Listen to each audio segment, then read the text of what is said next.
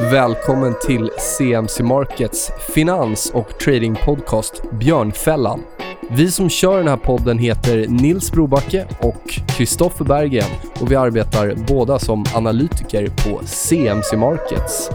CMC Markets är nätmäklaren som riktar sig mot dig som är intresserad av aktiv handel. Vi erbjuder handel i CFDer på aktier, index, råvaror, räntepapper och valuta i fler än 10 000 produkter världen över.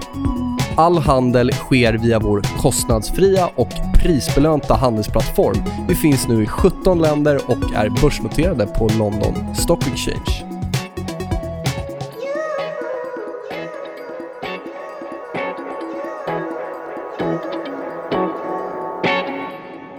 Yes, då drar vi igång avsnitt 64 av vår podcast Björnfällan. Och idag har vi med oss en eh, erfaren förvaltare. Det är Lars-Erik eh, Lundgren som förvaltar Aktieansvar Sverige och eh, Europafonden.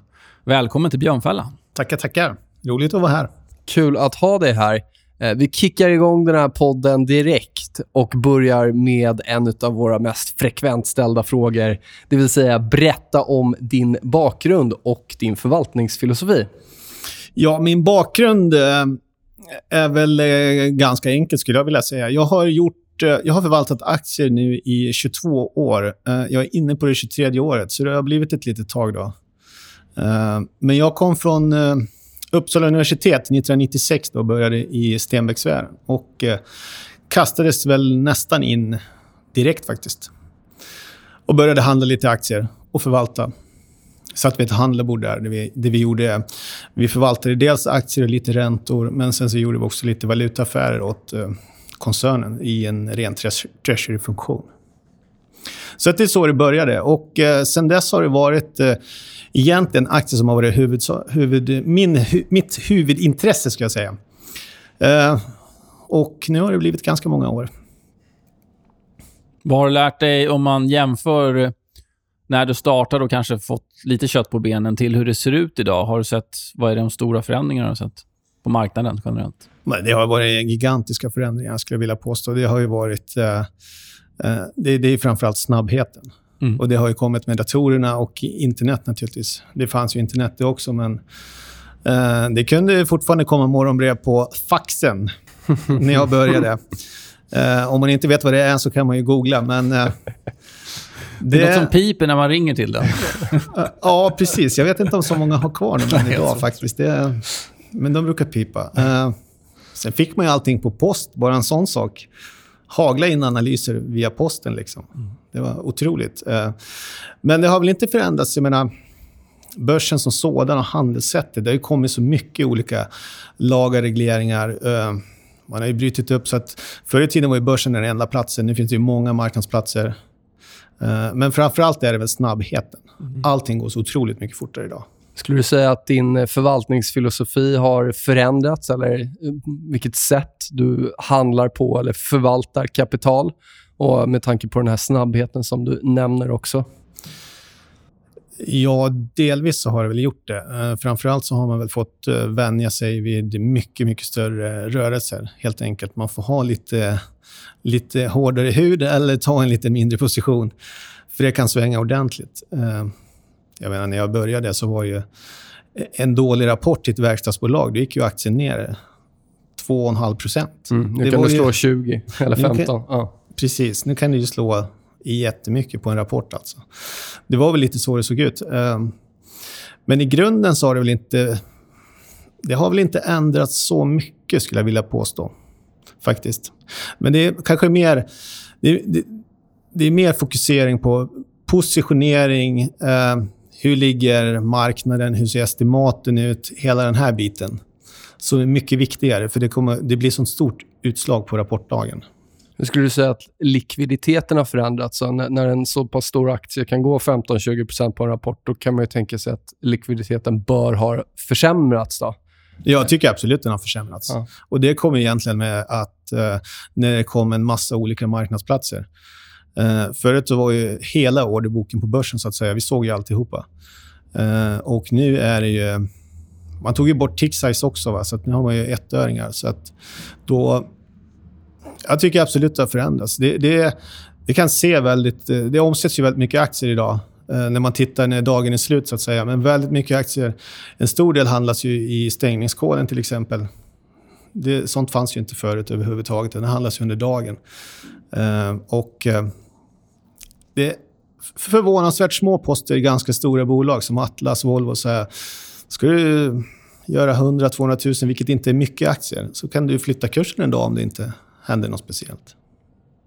Skulle du säga att marknaden har blivit min, alltså mer ineffektiv på grund av all information, på grund av alla system, på grund av den här snabbheten i relation till hur den var tidigare? Vissa tycker att den har blivit kanske mer effektiv för att all information är tillgänglig och så vidare. Men har det blivit för mycket?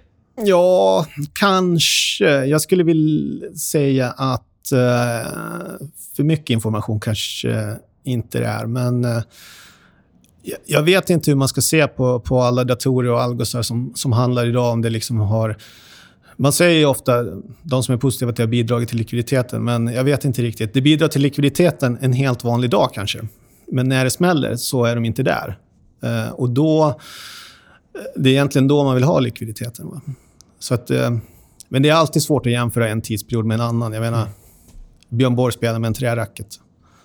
Och uh, man kan jämföra... Det är bara att anpassa sig. det är bara att anpassa sig, ja. Man kan jämföra hur mycket man vill. Liksom. Om vi blickar över på 2018, är det nåt som har överraskat dig när det gäller antingen bolag eller makrosidan?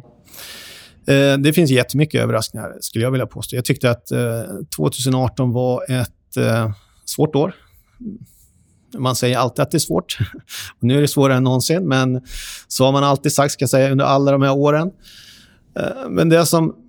Det hände ju några saker, i alla fall om man säger på, både på makrosidan och på, på ska man säga, finansiella nyckeltal. Eller vad man ska, vi hade ju flashcrashen där i januari, februari när vollen gick rakt upp och en del produkter eh, gick till noll helt enkelt. Mm. Och Det var väl kanske ett första tecken på att någonting hade förändrats.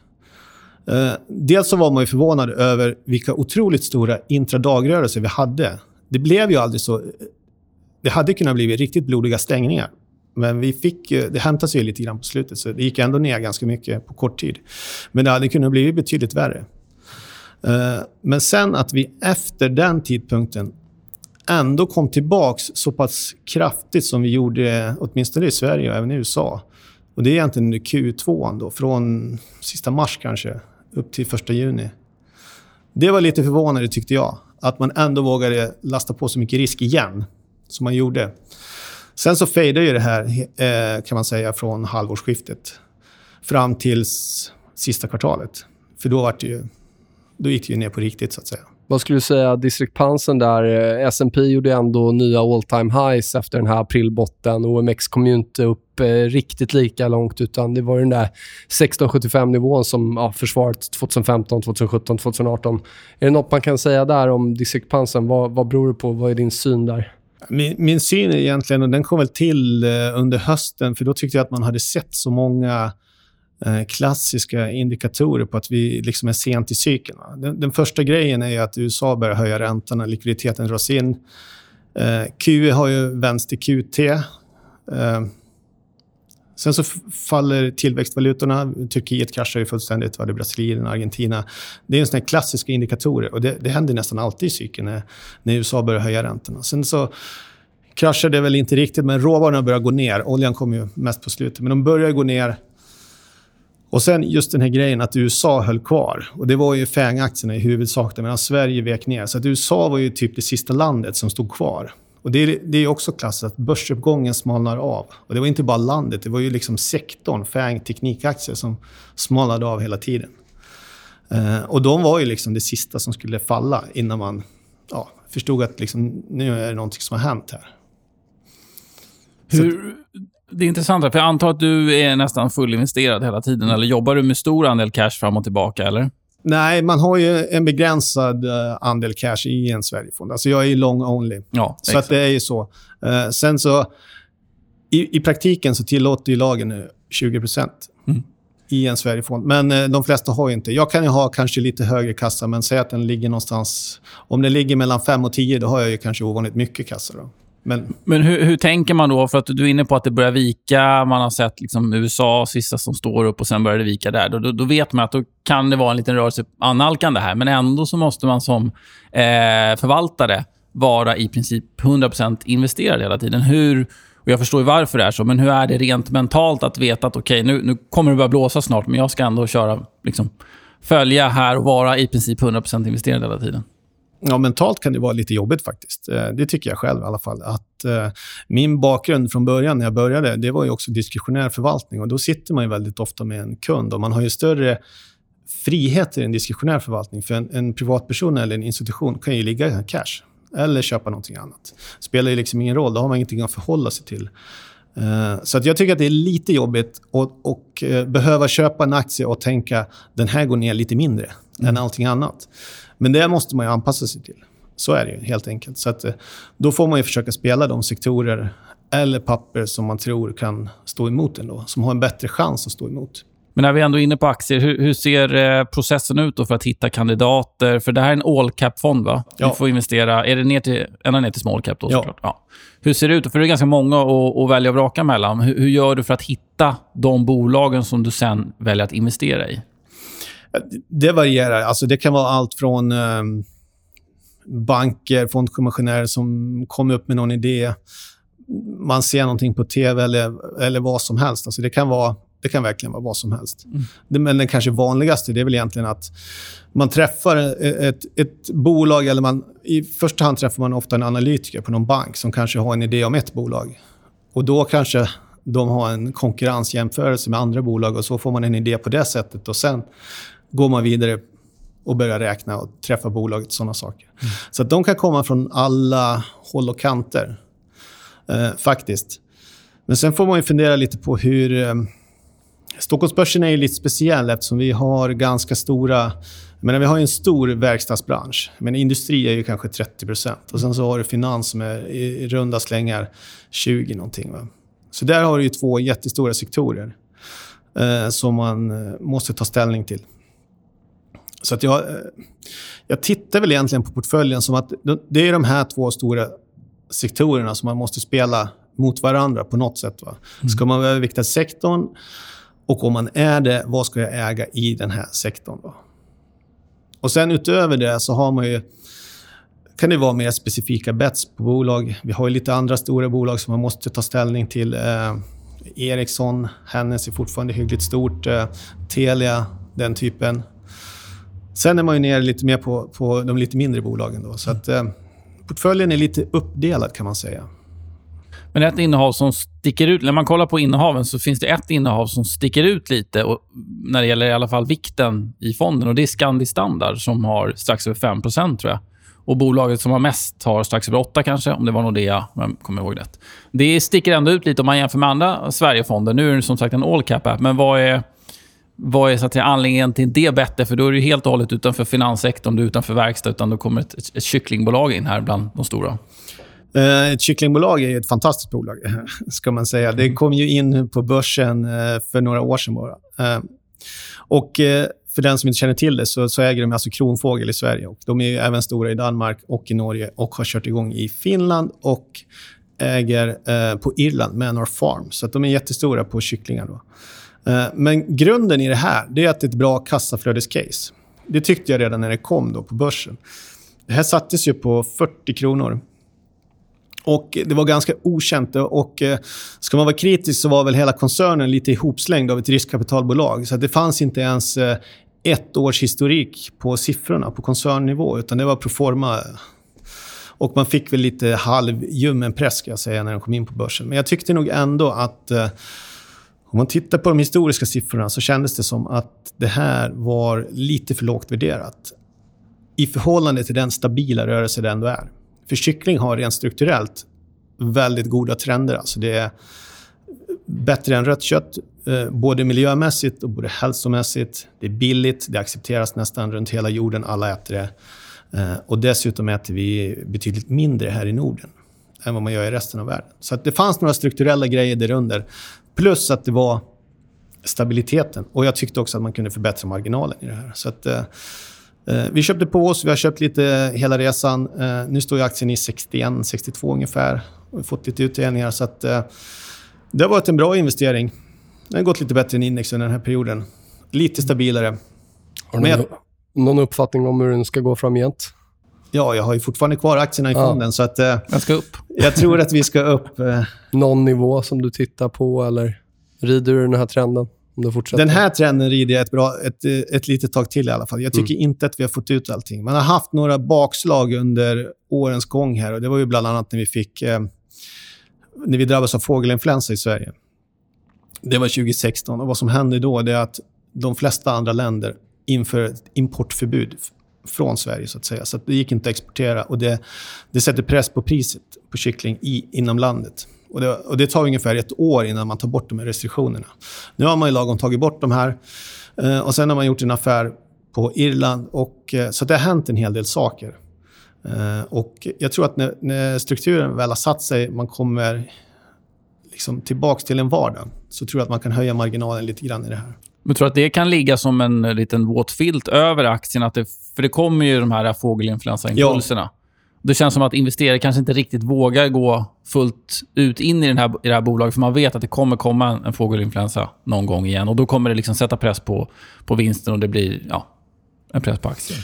Eh, om det är just i fågelinfluensan eller om det, är, om det är andra Sjukdom. tillfälliga grejer Ja. så tror jag absolut att man ska ha en lite lägre värdering. Så man kan inte jämföra det här med ett eh, livsmedelsbolag som Nestlé. Alltså, så höga multiplar kommer det här aldrig att få. Men så höga multiplar behöver inte heller ha för att försvara en högre värdering, tycker jag. Då.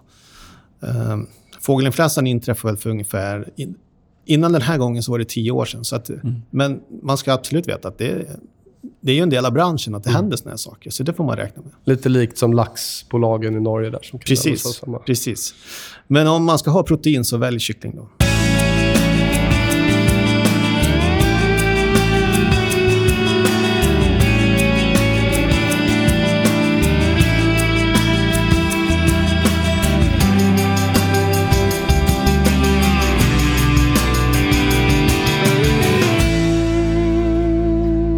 Ni har ju fonden, om man slår ihop alla bolag så tror jag direktavkastningen ligger strax över 5 är det, Har det blivit så av en slump eller är det någonting du strävar efter att kanske ligga lite högre vad gäller direktavkastningen versus börsen?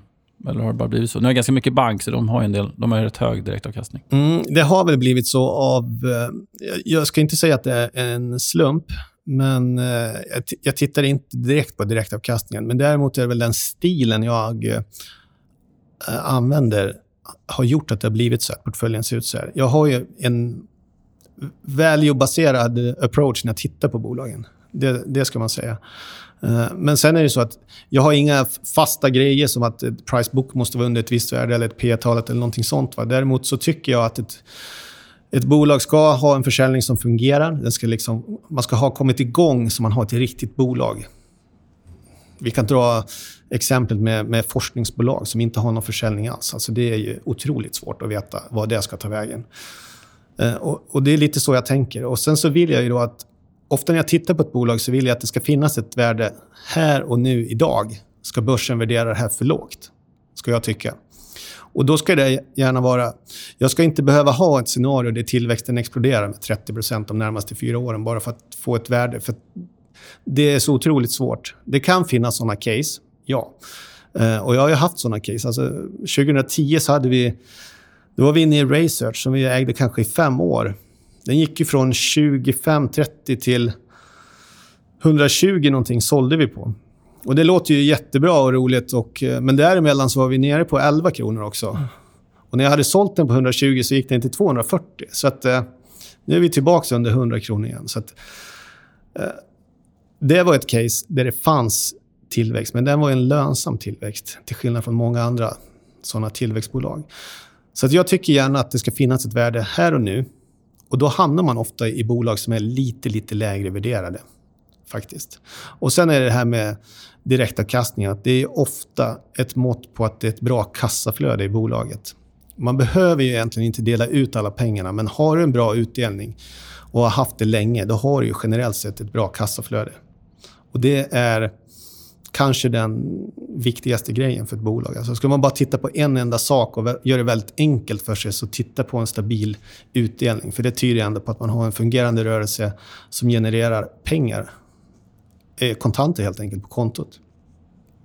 Om vi blickar över på kommande rapportperiod här. Är det nåt speciellt som du kommer att fokusera på och är det någonting kring rapportperioder generellt som du tycker är viktigt att lyfta fram?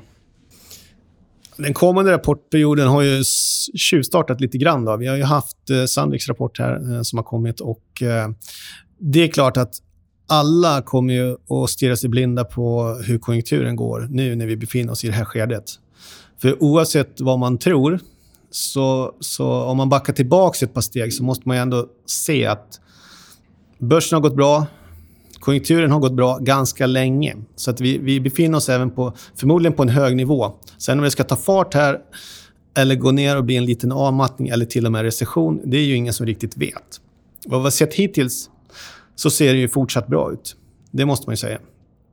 Men man kanske kan börja ana, nu har vi inte haft så mycket rapporter idag, det är ju att försäljningen är bra men marginalerna är lite, lite lägre. Och Det är också ett klassiskt eh, sencykliskt fenomen.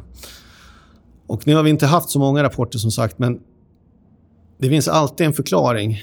Eh, jag tror att alla bolag kommer att förklara det här på sitt sätt. Och eh, då när man tittar enskilt så finns det alltså alltid många förklaringar till varje enskilt fall. Men backar du tillbaka lite grann så ser jag, okej, okay, men alla säger ju samma sak. Va? Då börjar man ju se det här mönstret. Så att konjunkturen är ju jätteviktig den här gången. Eh, men är inte den alltid viktig? Eller? Är det nu den är extra viktig?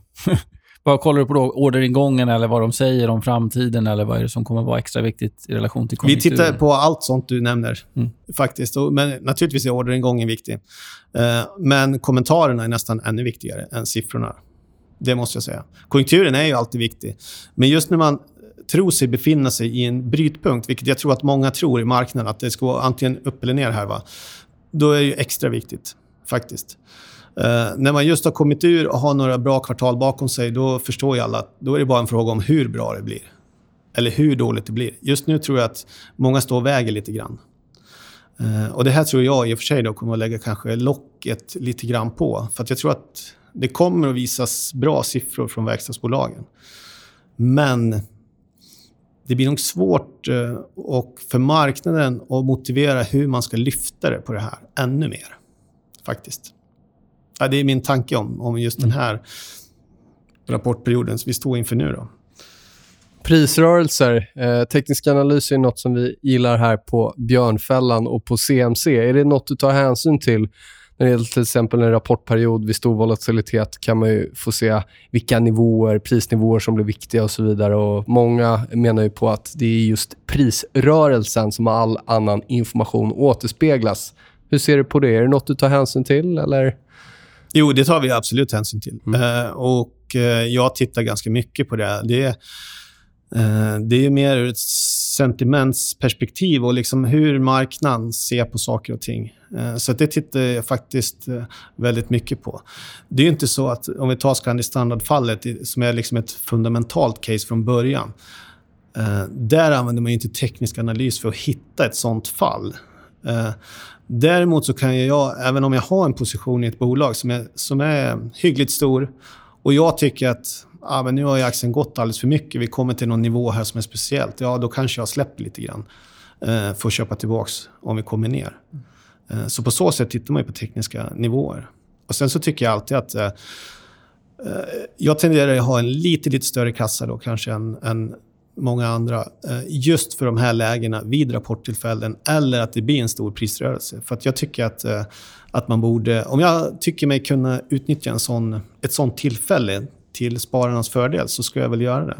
Och eh, det kan ju vara att en aktie har en dålig rapport och sen så går den ner och jag tycker att det är på tok för mycket just det sentimentet i kombination med, med prispsykologin där blir väldigt effektivt. Eh, ja, absolut. Och sen om du kollar över många olika eh, marknader, så du inte bara kollar på aktier eller på aktieindex till exempel. Kolla på lite råvaror, kolla på lite eh, räntor, kolla på lite valutor. Eh, och, och Om man gör det liksom globalt sett så, så kan man ibland liksom för är det risk-off, då är det mycket som hänger ihop.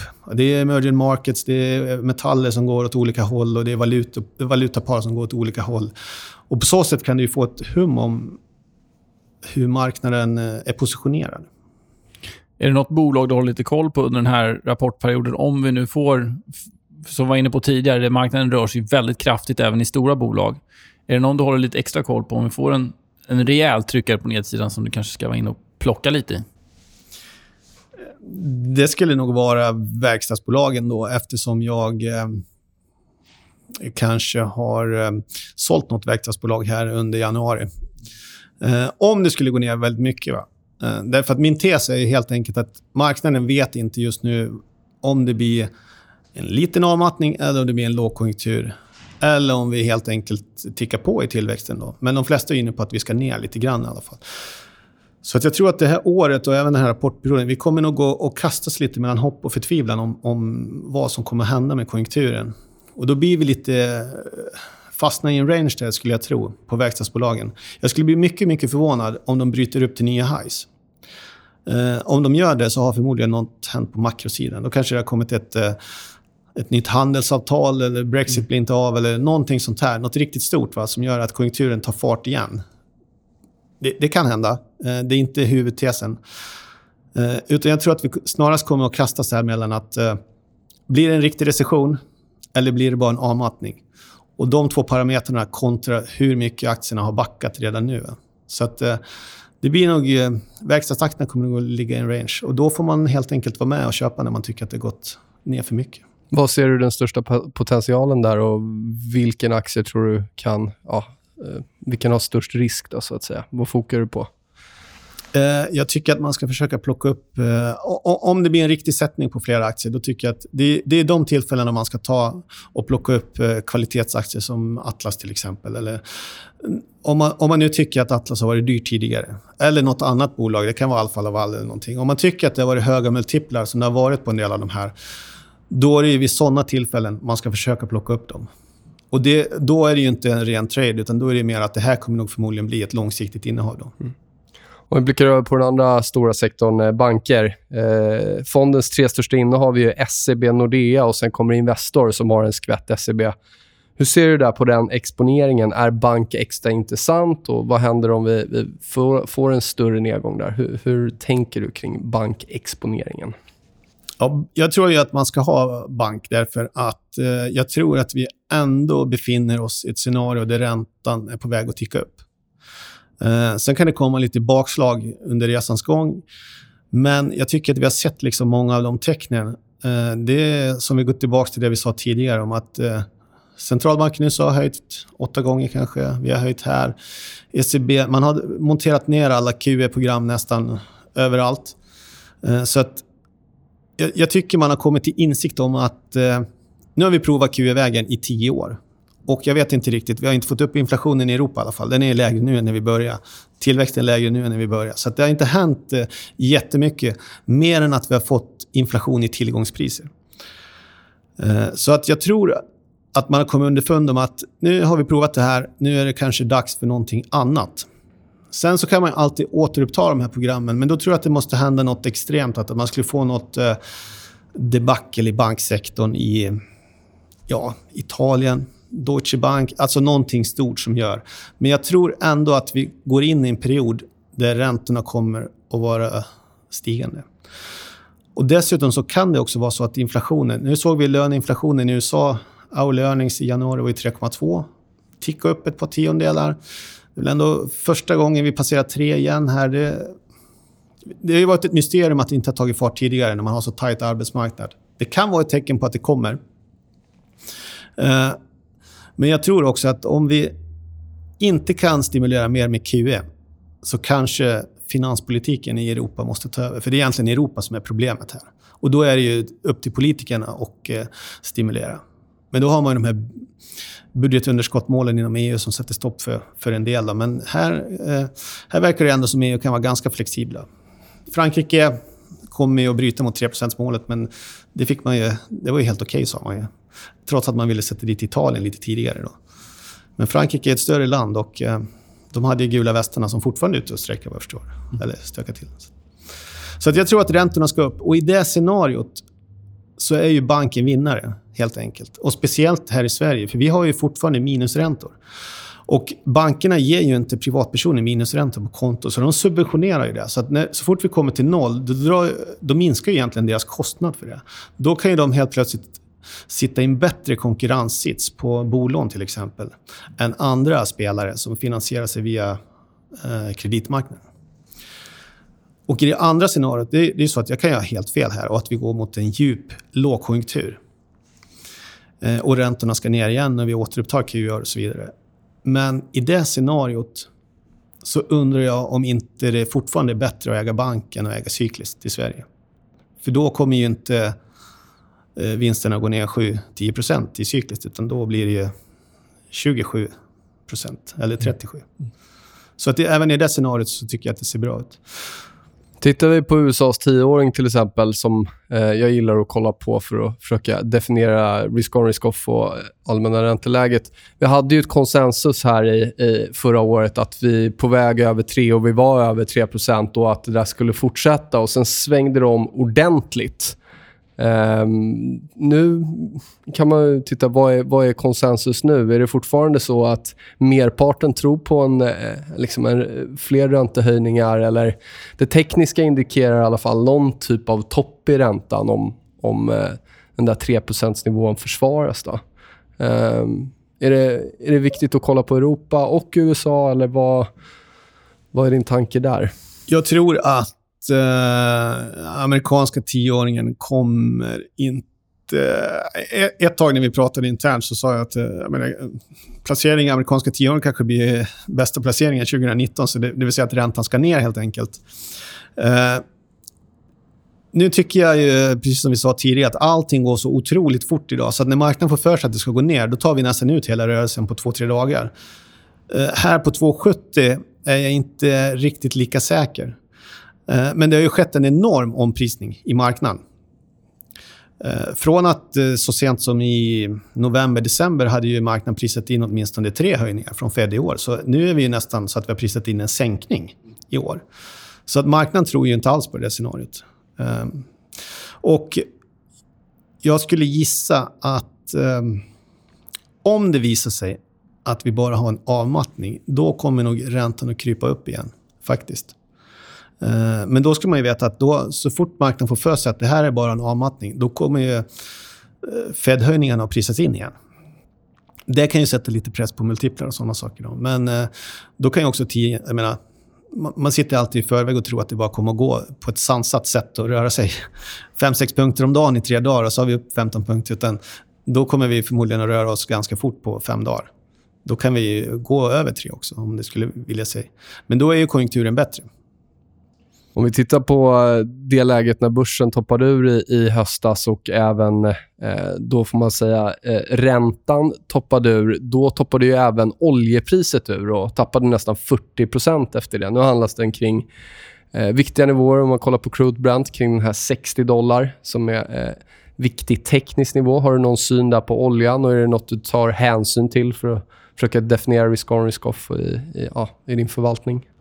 Jag, titt, jag tittar inte så mycket på oljepriset ur någon form av tradingperspektiv. Utan jag tycker däremot att oljepriset är, det är enormt viktigt för, för flera olika saker och de, de verkar emot varandra. Det ena är att uh, den amerikanska konsumenten, det här är den bästa skattesänkningen som finns för en amerikansk konsument. För att uh, bensinpriset i USA följer oljan väldigt, väldigt fort också. Så att så fort oljan går ner eh, så, så märker du direkt när du tankar bilen i USA. Du har ju mer pengar i fickan direkt på en fredagkväll när du tankar bilen. Eh, så att konsumenten sitter i en väldigt, väldigt bra situation i USA. Eh, å andra sidan så tror jag att då har vi kreditmarknaden istället. Då, alla high yields uh, shell gas-producenter. Och där tror jag att... Jag är inte säker på att 60 dollar riktigt räcker till för att de ska må så bra. De har ju dragit på sig en enorm skuldsättning. Och eh, jag tror egentligen att oljan skulle behöva komma upp lite grann. Jag, och jag, tror, att, alltså, jag tror att konsumenten pallar det också. Eh, för så högt är inte oljepriset just nu. Ja, men det är intressant att nämna high yield, för den satte ju också toppen, eh, det indexet, i september, oktober. där. Och åkte ju på det ordentligt. Och nu har det studsat upp en del. studsat upp Inte grann. hela vägen, men en del. Under Q4 spreadade vi isär inte riktigt 200 punkter på high yield i USA. Och eh, det är ju ändå en ganska stor rörelse. De yieldar ju runt, det var ju 7,5, lite mer än 7,5 då. Närmare uppåt, nej, till och med uppåt 8 procent nästan. Och det är ju rätt så högt. Det måste man ändå säga. Eh, men vi har väl inte... Alltså, det har gått alldeles för, lång, eller för kort tid sedan Q4. Vi har inte sett... Eh, det, vi har inte sett några riktigt stora problem än i, i high yield-segmentet. Men det är klart att om oljan ligger kvar här i 60 ett halvår eller ett år, liksom, då, det är mycket som ska rullas här i skuld också. Som kommer att rullas. Även om vi har studsat ner nu så kommer det att rullas på högre nivåer. Så att räntekostnaderna för en del av de här bolagen blir ju högre. nu Ja, det, blir, 19. det är väldigt stora skulder. Jag tror att det är fram till om det är 2022 eller någonting inom inve- investment grade och high yield som ska rullas i USA. Som vi var inne på. Där är också en anledning till att marknaden blir lite skakig när tioåringen går upp för mycket. För då har man problematiken med räntekostnaderna. Eh, och ja, hur man ska kunna betala för sig. Men det får vi se hur det blir som när, när de rullas. Men du var inne på det tidigare, där vi pratade lite innehav och så vidare. och Du nämnde att du skalar av utifrån ibland om det har gått lite kraftigt och så. Hur, hur agerar du i övrigt när du eh, säljer av innehav? Du har bland annat sålt av Dometic, tror jag, MTG som är lite så här... Nu har Dometic haft det ganska tufft, men det har varit lite så här förvaltarfavoriter. V- hur tänker du där och finns det några gener- något generellt du tittar på när du väljer att gå ur positioner? Ja, vi har ju eh, analyserat de här bolagen. Det, det finns ju ett antal lite större positioner som vi gick ur eh, 2018 och det beror helt enkelt på att kursen har kommit upp så mycket så att caset är klart. Det finns ingenting mer att göra. Eh, Dometic var ett sånt case. Eh, vi sålde ju strax över 90 kronor då eh, och kom ut på... Med facit i hand så var ju det en väldigt, väldigt bra nivå, så att säga. Eh, men vi tyckte ju då att, att nu är liksom resan gjord. Storyn är där ute, alla har köpt in sig i det här. Eh, vad ska hända nu? Eh, och då, var det, då, då är det bara att kliva av, även om det är en hygglig position. Va? Det farligaste som finns, tycker jag, som förvaltare, är att man, att man gifter sig med, med, med innehaven. Alltså. Det är intressant det där. Så du väl, om jag förstår rätt, att gå ur position, det är mer än... Du har fått den rörelsen du vill ha i bolaget snarare att du ska hålla bolaget på fem år för att de behåller sina marginaler, omsättningen ökar och så vidare. Det är snarare en, en rörelse i aktiekursen än att bolagets story har försvunnit, så att säga, som gör att du går ur den.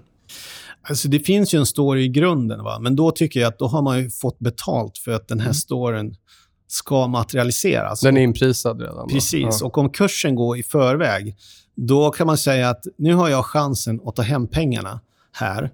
Om storyn materialiseras eller inte, det vet ju inte jag. Det kommer ju att dröja flera år innan jag får facit i hand. Och innan dess har det hunnit runnit ganska mycket vatten under broarna. Eh, och dessutom är det så att eftersom man är long only så måste jag ju hela tiden ställa det i förhållande till andra alternativ. Då. Så när, om, om resan mer eller mindre är gjord, och det är ju alltid kursmässigt kan man säga, det spelar egentligen ingen roll om, om hur storyn ser ut. Va? Då kanske det har dykt upp andra alternativ, helt enkelt. Eh, och då väljer man att hoppa av. Och jag tycker att, eh, med, med tanke på vår storlek så tycker jag att eh, jag är ganska snabb om jag väl har bestämt mig. Då kan det säljas eh, på en gång, faktiskt.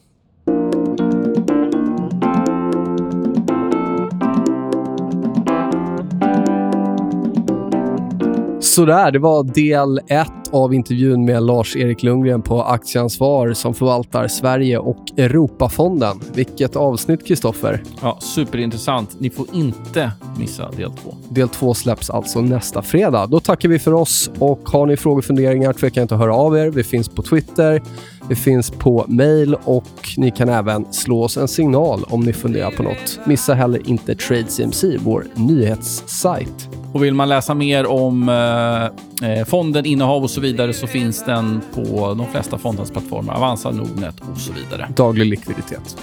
Då säger vi så. Ha det gott! Hej då!